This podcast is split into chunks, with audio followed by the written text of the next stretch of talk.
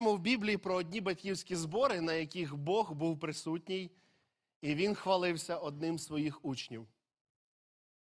Книга Йова, якщо відкриваєте Старий Заповіт, ви відкриваєте і бачите, як диявол спілкується з Богом, і ви пам'ятаєте це спілкування, ми ось зараз швиденько пройдемо його. Бог каже: чи звернув ти увагу на мого раба Йова, який живе праведним життям, Бога боїться і від злого втікає. Ми знаємо цю історію, як далі це все відбулося, коли Бог дав можливість для диявола подати певні випробування, певні спокуси, і ось як Йов був перевірений. Ще один момент із батьківських зборів. Я ось недавно був, тиждень тому, на батьківських зборах, і на батьківських зборах сталася дуже дивна ситуація. А вчитель з літератури прийшов і розказував про те, як учні погано читають твори. І те, що трапилося далі, мене дуже сильно здивувало. Послухайте, що вона сказала. Якби не Маєвський і Міщук, не було б з ким проводити урок. Це не Льоні з Оксаною син чи донька, але мені, як для батька, було дуже приємно, що мій син прочитав твір, і однофамілець, можливо, хто тільки вперше прийшов, у нас в церкві є сім'я Маєвських, це мої друзі, і ось така фраза прозвучала, яка близька мені більше до церкви. Ця фраза ближче до церкви, я в церкві хотів би цю фразу почути. Але мені приємно було, як батьку, почути про сина свого щось добре. Але тепер, знову ж таки, вертаємося до більш головнішого запитання. Головніше запитання полягає в тому, якщо Бог іде на батьківські збори на рахунок вас, чи хвалять вас на батьківських зборах, як його дитину? Тема сьогоднішньої моєї проповіді – чим я хвалюся? І, можливо, слово «хвалитися» в нашій культурі, в нашому розумінні, воно більш таке складає негативне враження. Ніби гордої людини, такої, знаєте, гордовитої, яка високо піднімає свій ніс і щось вихваляється, чимось вихваляється. Можливо, тоді варто трішки перефразувати тему проповіді і сказати, чи може хвалитися Бог твоїм життям.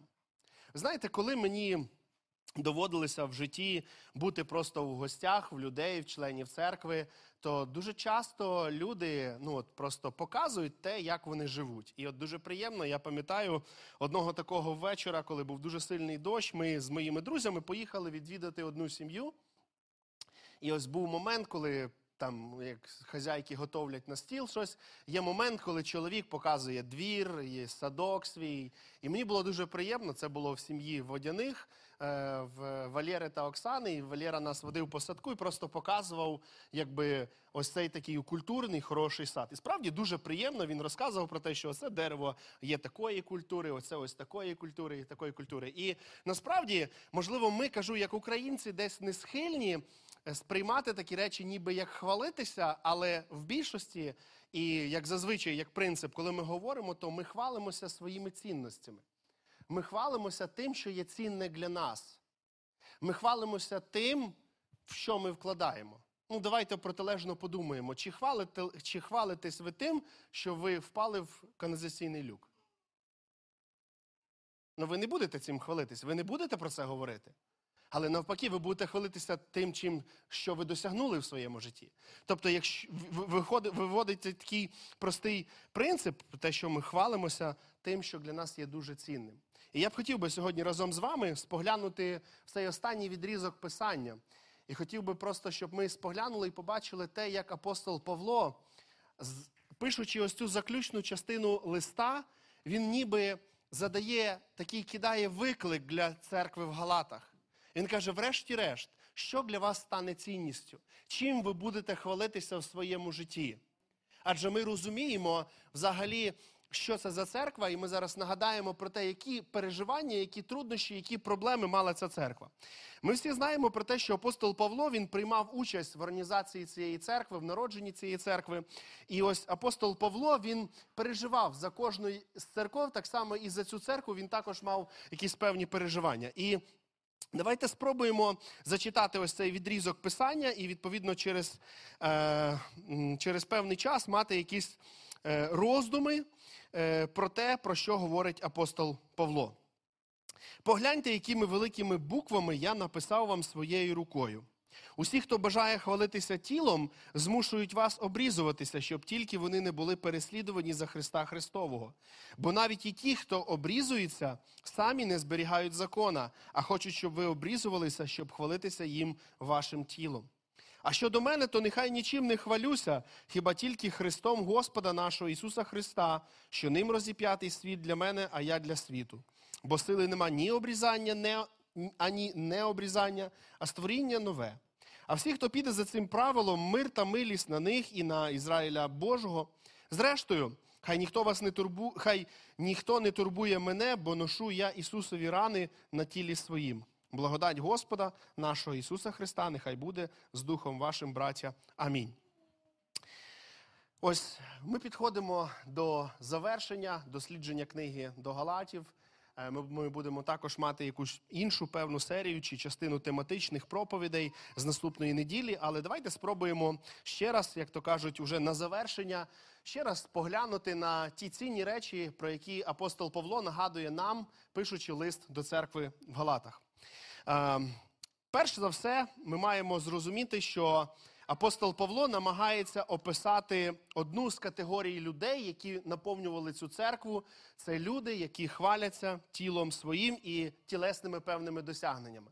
Ми з вами зараз розуміємо, чому ось це відбувається і де воно взагалі народжується, в якому вигляді воно ось мало бути в цій церкві, в якому вигляді воно було. Перш за все, нам варто згадати про те, що яка одна з найбільших проблем, яка була в церкві, про що апостол Павло, пишучи відразу в листі, нагадує. Якщо ви пам'ятаєте, це була перша проповідь, це був один із пунктів, коли апостол Павло, звертаючись до Галатів, він каже наступні слова, це перший розділ, 6-й текст.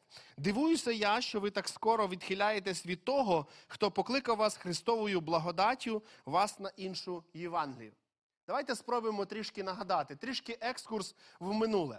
Церква в Галатах, вона була наповнена двома категоріями людей, як в більшості церков. Перша категорія людей – це були представники кого? Представники юдаїзму та Ізраїля, тобто це були люди, які в певний час свого життя жили по закону, вони виконували певні постанови, і це була частина їхнього життя. Так?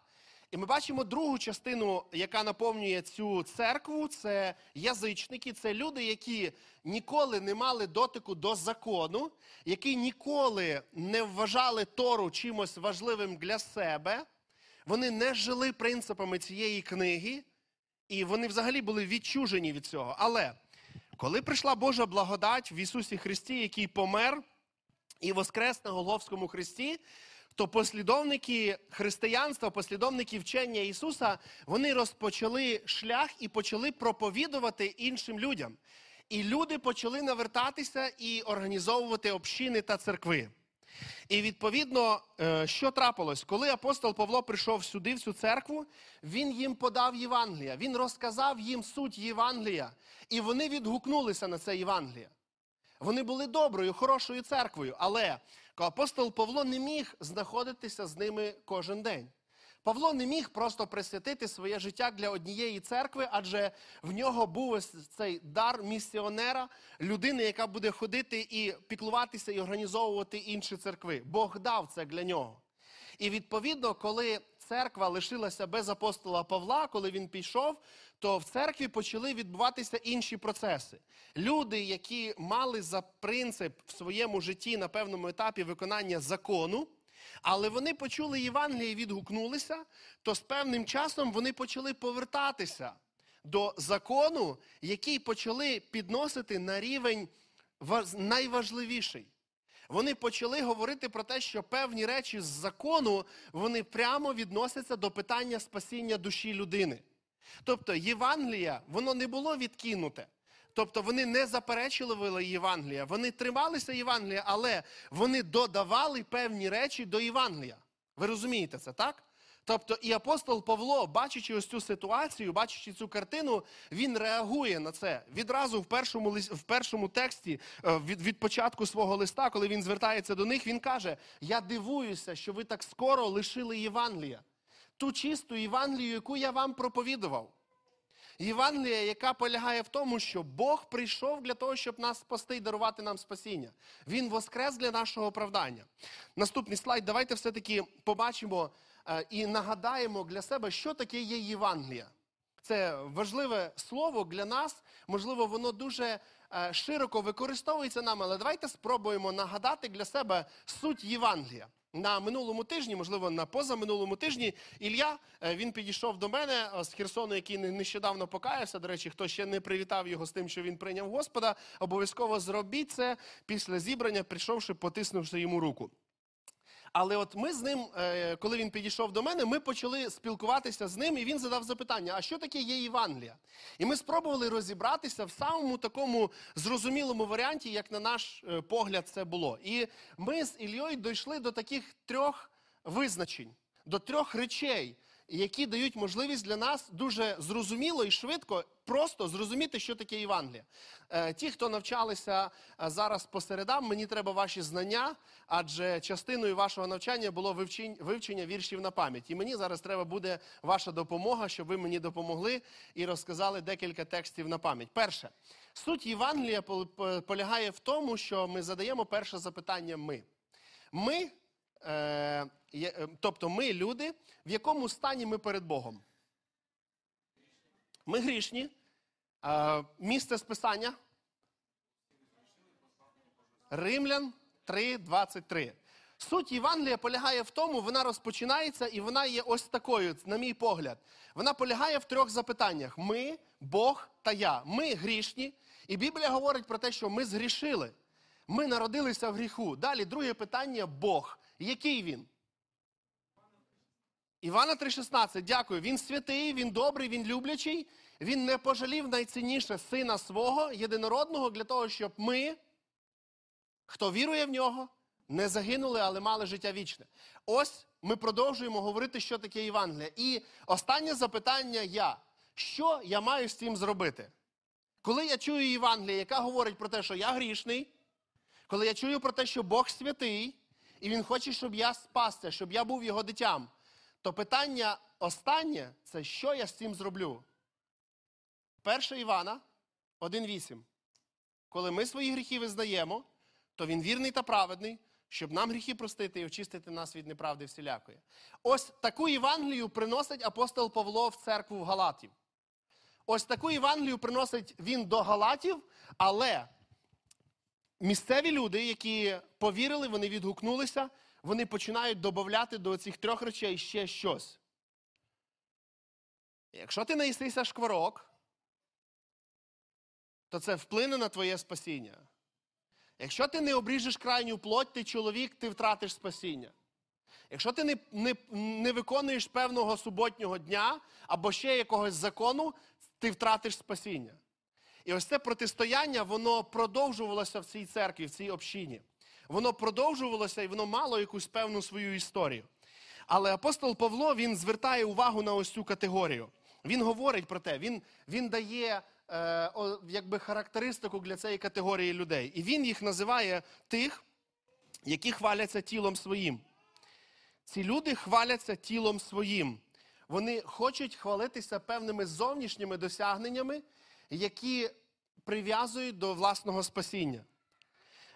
Давайте спробуємо ще раз зачитати ці два тексти. «Усі ті, хто бажає хвалитися тілом, змушують вас обрізуватися, щоб тільки вони не були переслідувані за Христа Христового. Бо навіть і ті, хто обрізуються, самі не зберігають закона, а хочуть, щоб ви обрізувалися, щоб хвалитися їм вашим тілом». Давайте спробуємо трошечки надати... прозорості і інформації про категорію цих людей. Перш за все, ми бачимо про те, що причиною всього того, що вони виконують, це небажання страдати за Христа. Написано ось так. Вони не хочуть бути переслідувані за Христа Христового. Вони не хочуть бути переслідувані, вони не хочуть платити ціну. Давайте спробуємо намалювати цю категорію людей. Це люди, які хочуть догодити для кожного. Це люди, які знаходяться в певній аудиторії, в певній спільноті, і вони хочуть догодити кожній людині, яка задасть для них якесь запитання. Чому ти не робиш це? Добре, я зроблю це. А чому ти не робиш це? Чому ти не виконуєш це? Я зроблю це. Лише для того, щоб не страдати за Христа. Люди готові йти на компроміс для того, щоб не страдати за Христа. Дуже просто. Людина, яка вірить в Христа, яка тримається чистого Євангелія, рано чи пізно ви будете платити за це в своєму житті. Післання апостола Павла до Филип'ян, 1 розділ, 29 текст, говорить наступні слова. «Бо вчинено вам за Христа добродійство не тільки вірувати в Нього, але й страждати за Нього». Одна із речей, яка буде присутня в вашому житті, коли ви будете триматися чистого Євангелія, прийде момент, коли ви за це будете страдати. Прийде момент, коли вам за це будуть робити боляче. Нещодавно, коли ми відвідували лікарню, я мав спілкування з одним дідусем. І от час від часу я дивлюся в телефон людей, як вони мене записують в лікарні. Знаєте, в когось я в телефоні записаний отець Віталій, в когось я записаний священник, в когось батюшка і так далі, і так далі. Але одного разу, коли я прийшов спілкуватися з одним дідусем, літній чоловік, місцевий, ми просто з ним так розговорилися, і він задав мені запитання: а хто ти? Знаєте, в цій ситуації можна було сказати, що я волонтер. І як ви думаєте, що би я почув в свою адресу, коли я сказав би, що я волонтер? Яку ви добру справу робите? Які ви добрі? Ми без вас не вижили б. Візьміть пару гривень. Як добре, що ви до нас приходите. І тільки я кажу слово, що я пастор, я получаю масу критиків в свою адресу. І я знаю вас, були в мене родичі, і так далі, і так далі. Штундист, і так далі, і так далі. І я б не сказав би, що я сильно пострадав від цього, але я проаналізував ситуацію. Як би все змінилося б, коли я сказав би, що я волонтер? Як би змінилася ситуація, коли я просто сказав би, що я волонтер? Люди, які живуть Євангелієм, люди, які живуть чистим Євангелієм, вони будуть страдати за це. Скажіть, будь ласка, чому ось цих людей, які знаходяться в цій церкві, чому ось їх переслідує ось це бажання, щоб зовнішнє було важливіше внутрішнього? Вони в кінцевому результаті так і не змогли прийняти ось ту Євангелію, яку приніс апостол Павло. Вони почали повертатися до того, що було в їхньому минулому.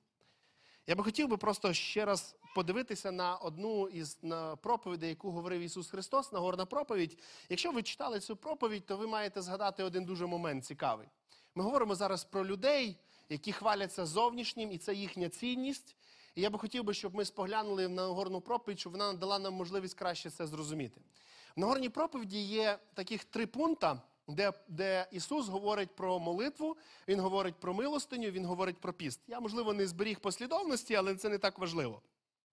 Коли Ісус Христос проповідує на горі, Він каже про те, що коли ваша молитва, які Він принципи говорить для молитви? В яких принципах Він засуджує людей? Пам'ятаєте основні принципи людей, як вони хотіли молитися? На показ. Вони хотіли молитися де? На перехрестях. Вони любили також привіти. Тобто вони хотіли, щоб це було такий зовнішній прояв, щоб він надавав їм праведності, щоб їх поважали за те, що вони роблять. Але що Христос каже? Коли ти молишся, що зроби? Нехай це буде між тобою і Богом. Далі, коли він говорить про милостиню, пам'ятаєте, він говорить про ліву та праву руку. Як це має відбуватися? Коли ліва рука дає, права нехай не бачить. Це принципи, про які говорить Христос. Далі він говорить про піст, це останнє, пам'ятаєте, каже, коли ви маєте піст, коли ви маєте цей такий особливий час, не робіть лице своє таким страшним. Знаєте, такий момент, коли ми десь, можливо, постимо, і ми так, знаєте, всім виглядом своїм показуємо, запитай мене, щоб я тобі сказав, я так хочу похвалитися цим. Я так хочу, щоб ти просто подивився на тіло моє, як воно страдає. Я хочу хвалитися цим. І апостол Павло, він дає ознаку цим людям. Він каже про те, що ці люди, вони так і не прийняли Євангелія. Євангеліє так і не стало їхньою цінністю. Не прийнявши Євангелія, ви ніколи не відмовитесь від старої природи. Подумайте зараз про це.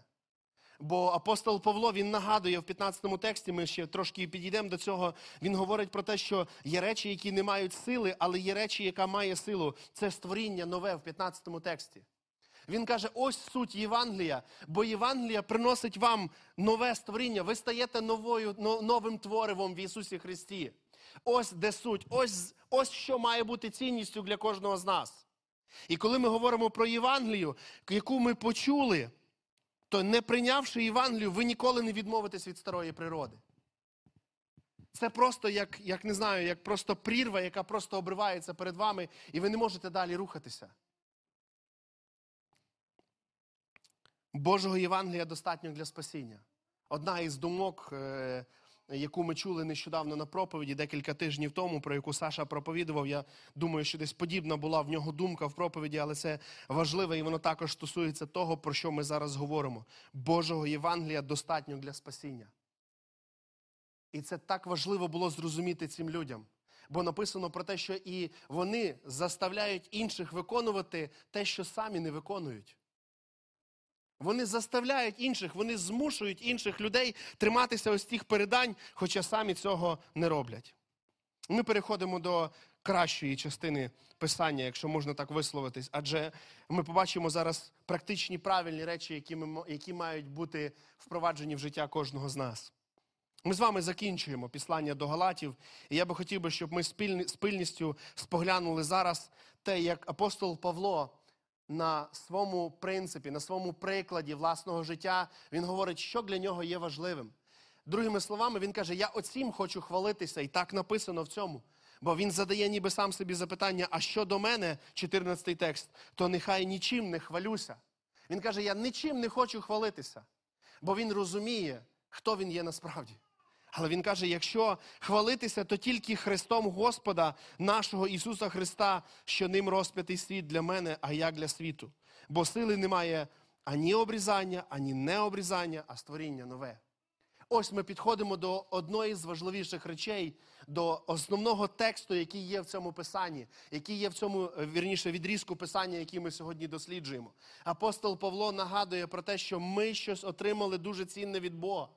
Через Євангелію, через прийняття Євангелія, кожен з нас, ми можемо стати новим творивом в Ісусі Христі. І просте таке, знаєте, даруйте запитання, що ми отримали через хрест? Взагалі, про що говорить апостол Павло? Що ми отримали через хрест?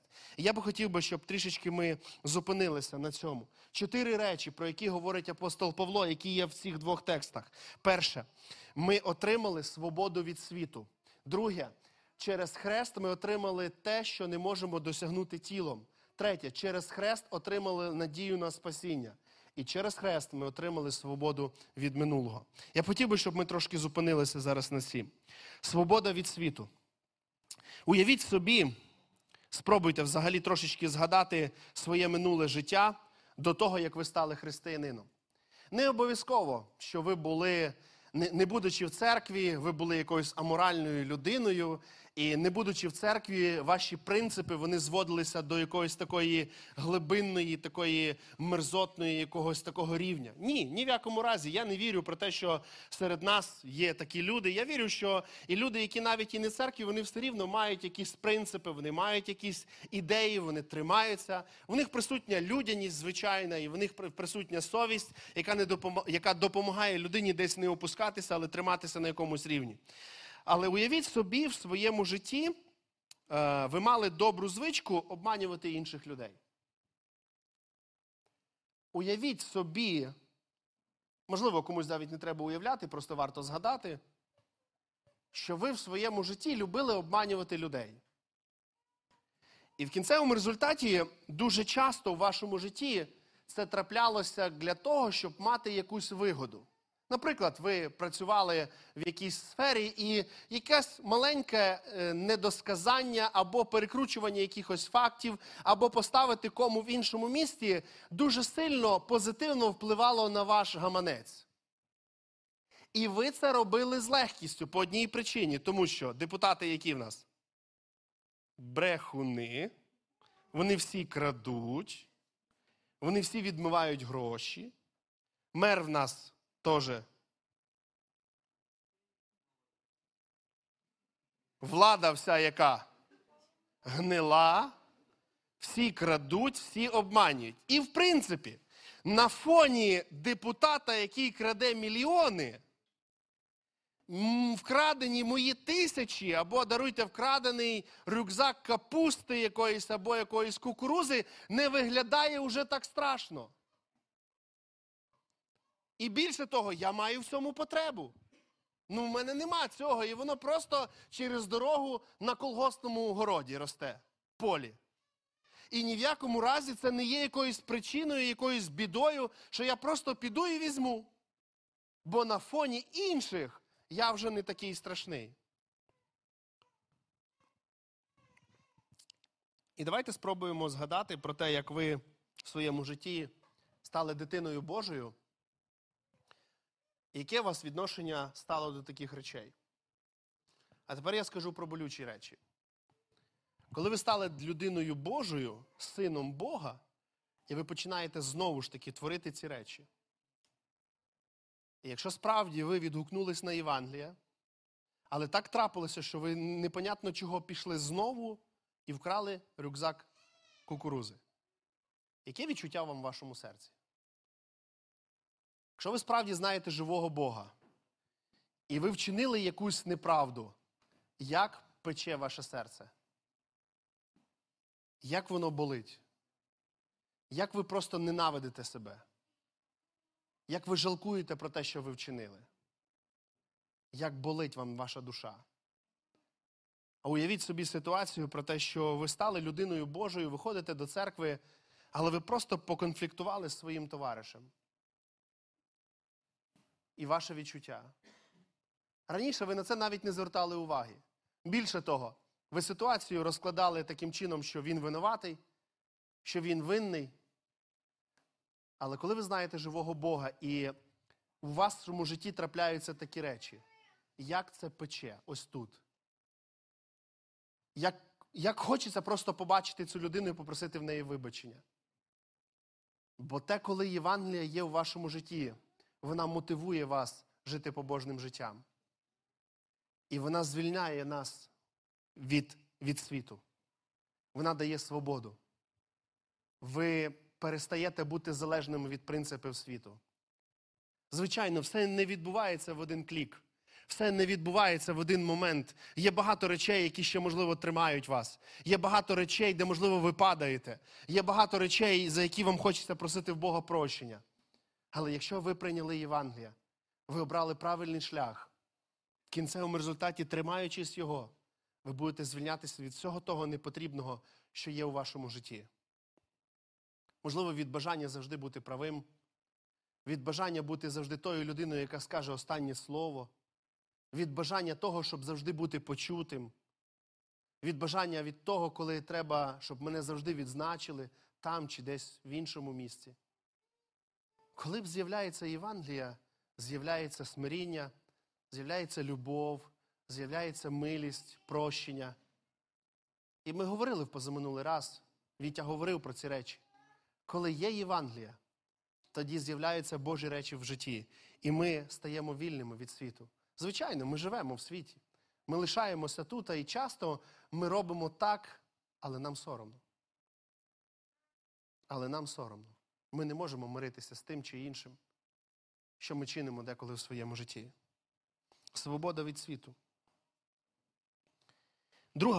Друга річ, я не буду на ній зупинятися, бо хочу поговорити про третю більше. Через хрест ми отримали те, що не могли досягнути тілом. Це прямо стосується тої характеристики, яку він надає людям, які є в 12-13 тексті. Тобто люди, які хотіли досягнути якимись своїми тілесними речами Божого спасіння. І ми бачимо про те, що через хрест Ісуса Христа, через жертву, яка на хресті, ми отримали те, що ми не могли ніяким чином отримати через тіло. Через тіло ми ніяким чином не могли отримати спасіння. Лише через Ісуса Христа. Третя річ, про яку він говорить, через хрест ми отримали надію на спасіння. Ми часто порівнювали себе з кимось, і на фоні інших ми завжди бачили себе кращими. І не знаючи Бога, ми були непоганої думки про себе. Але з часом, читаючи Слово, ми розуміємо, хто ми насправді, наша праведність дорівнює нулю. Коли ми жили без Бога, коли ми споглядали на життя інших людей, які є навколо нас, коли ми, можливо, навіть кимось захоплювались або дивилися на когось і відчували себе дуже в комфортному стані. Адже ця людина, вона робить нікчемні речі. Більше того, я ніколи б такого і не зробив би, і не вчинив би, як ця інша людина.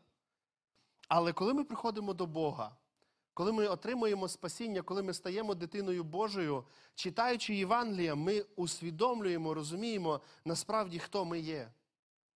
І більше того, коли ми розуміємо, як Бог працює з нами, і як Він нас піднімає, як Він дає нам можливість служити, робити якусь добру справу, і ми усвідомлюємо, наскільки Бог добрий, наскільки Бог милуючий, що Він підняв мене. Часто, коли ви можете чути людей, які моляться в церкві, і вони кажуть так: дякую, Боже, тобі, що ти підняв мене з грязі. Я думаю, ну в якій ж ти грязі був? Тож нормальною ти був людиною. Але коли це усвідомлення проходить тоді, коли ти читаєш Євангелія, коли ти читаєш Писання, і ти розумієш, що наша праведність, вона насправді дорівнює нулю. Через хрест ми отримали свободу від минулого.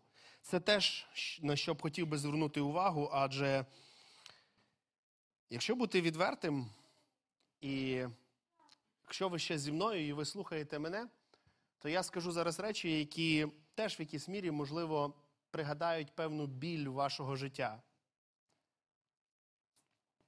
Я хочу, щоб ви дали відповідь чесно на одне запитання.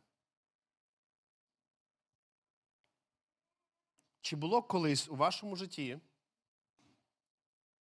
що ви думали, що Бог не простить вам той гріх, який ви вчинили? Чи було хоч раз у вашому житті, коли ви вже навіть, можливо, стали дитиною Божою, але ви згадували своє минуле і ви задавали запитання: можливо, Бог мені цього не простить? На пасторських днях, коли мене відвідують люди, час від часу люди задають одне цікаве запитання: що таке хула на Духа Святого? І чи не похулив я Духа Святого? Можливо, хтось вперше чує, почитайте в Євангелії, дослідіть.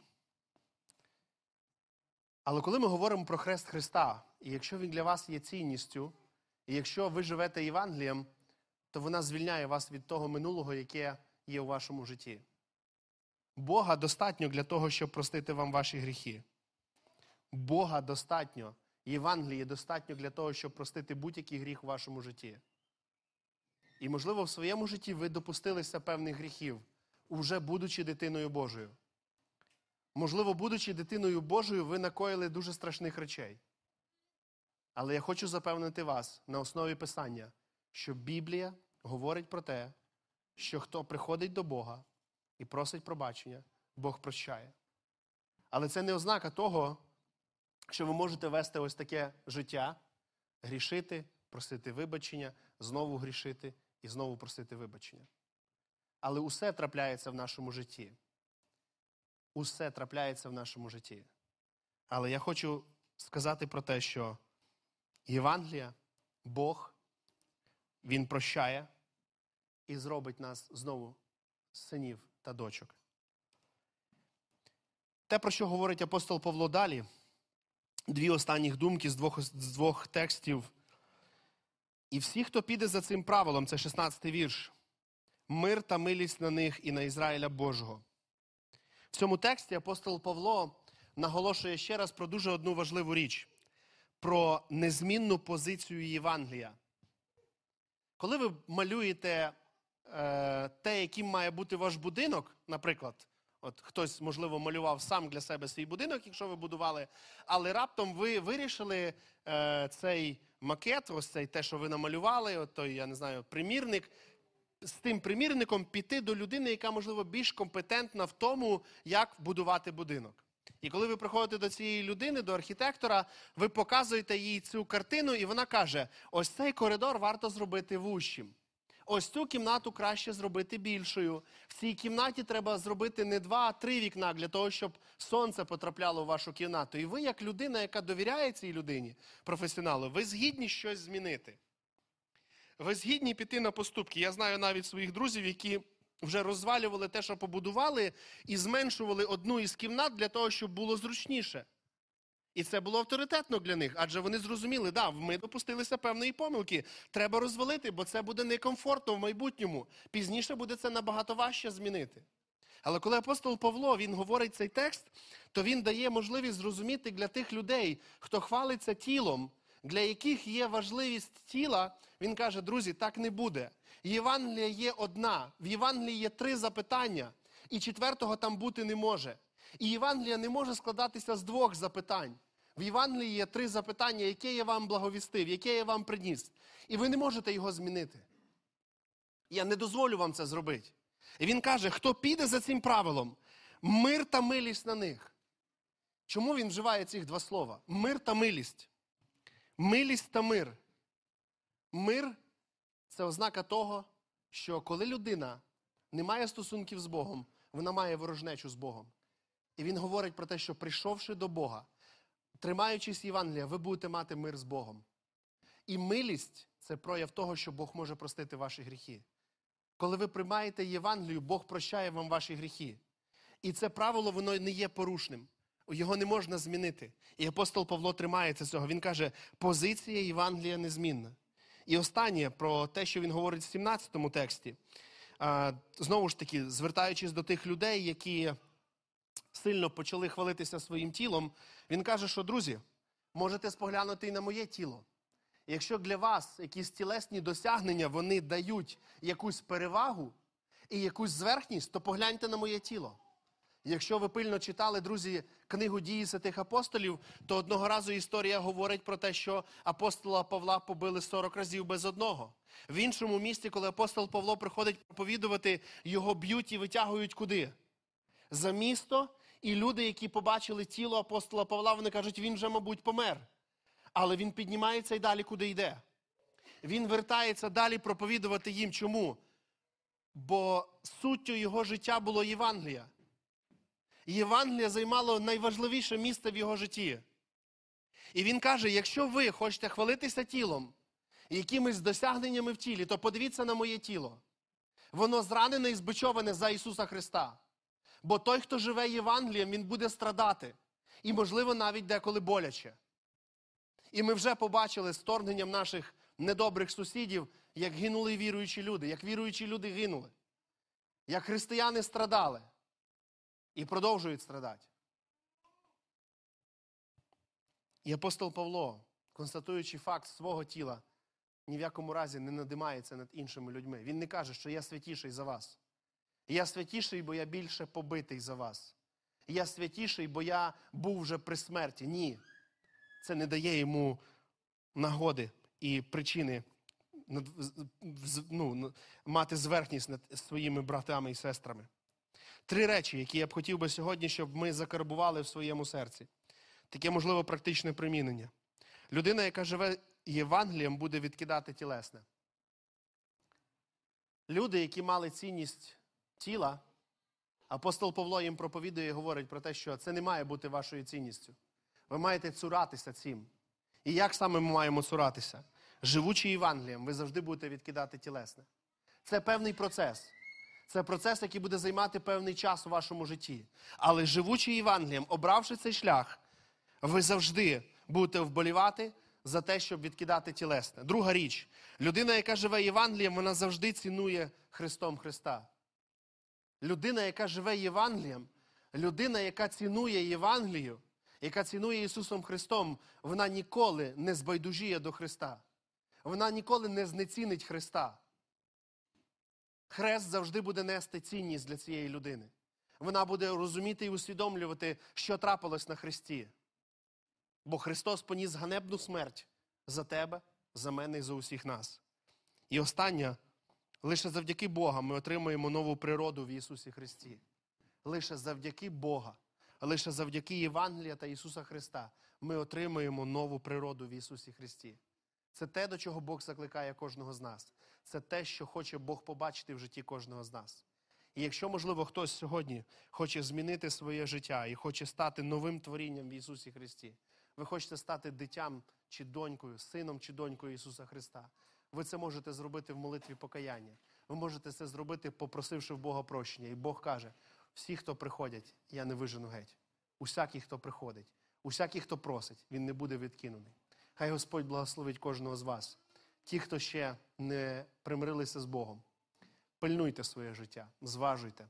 І хай Господь допоможе вам прийняти його в своє життя.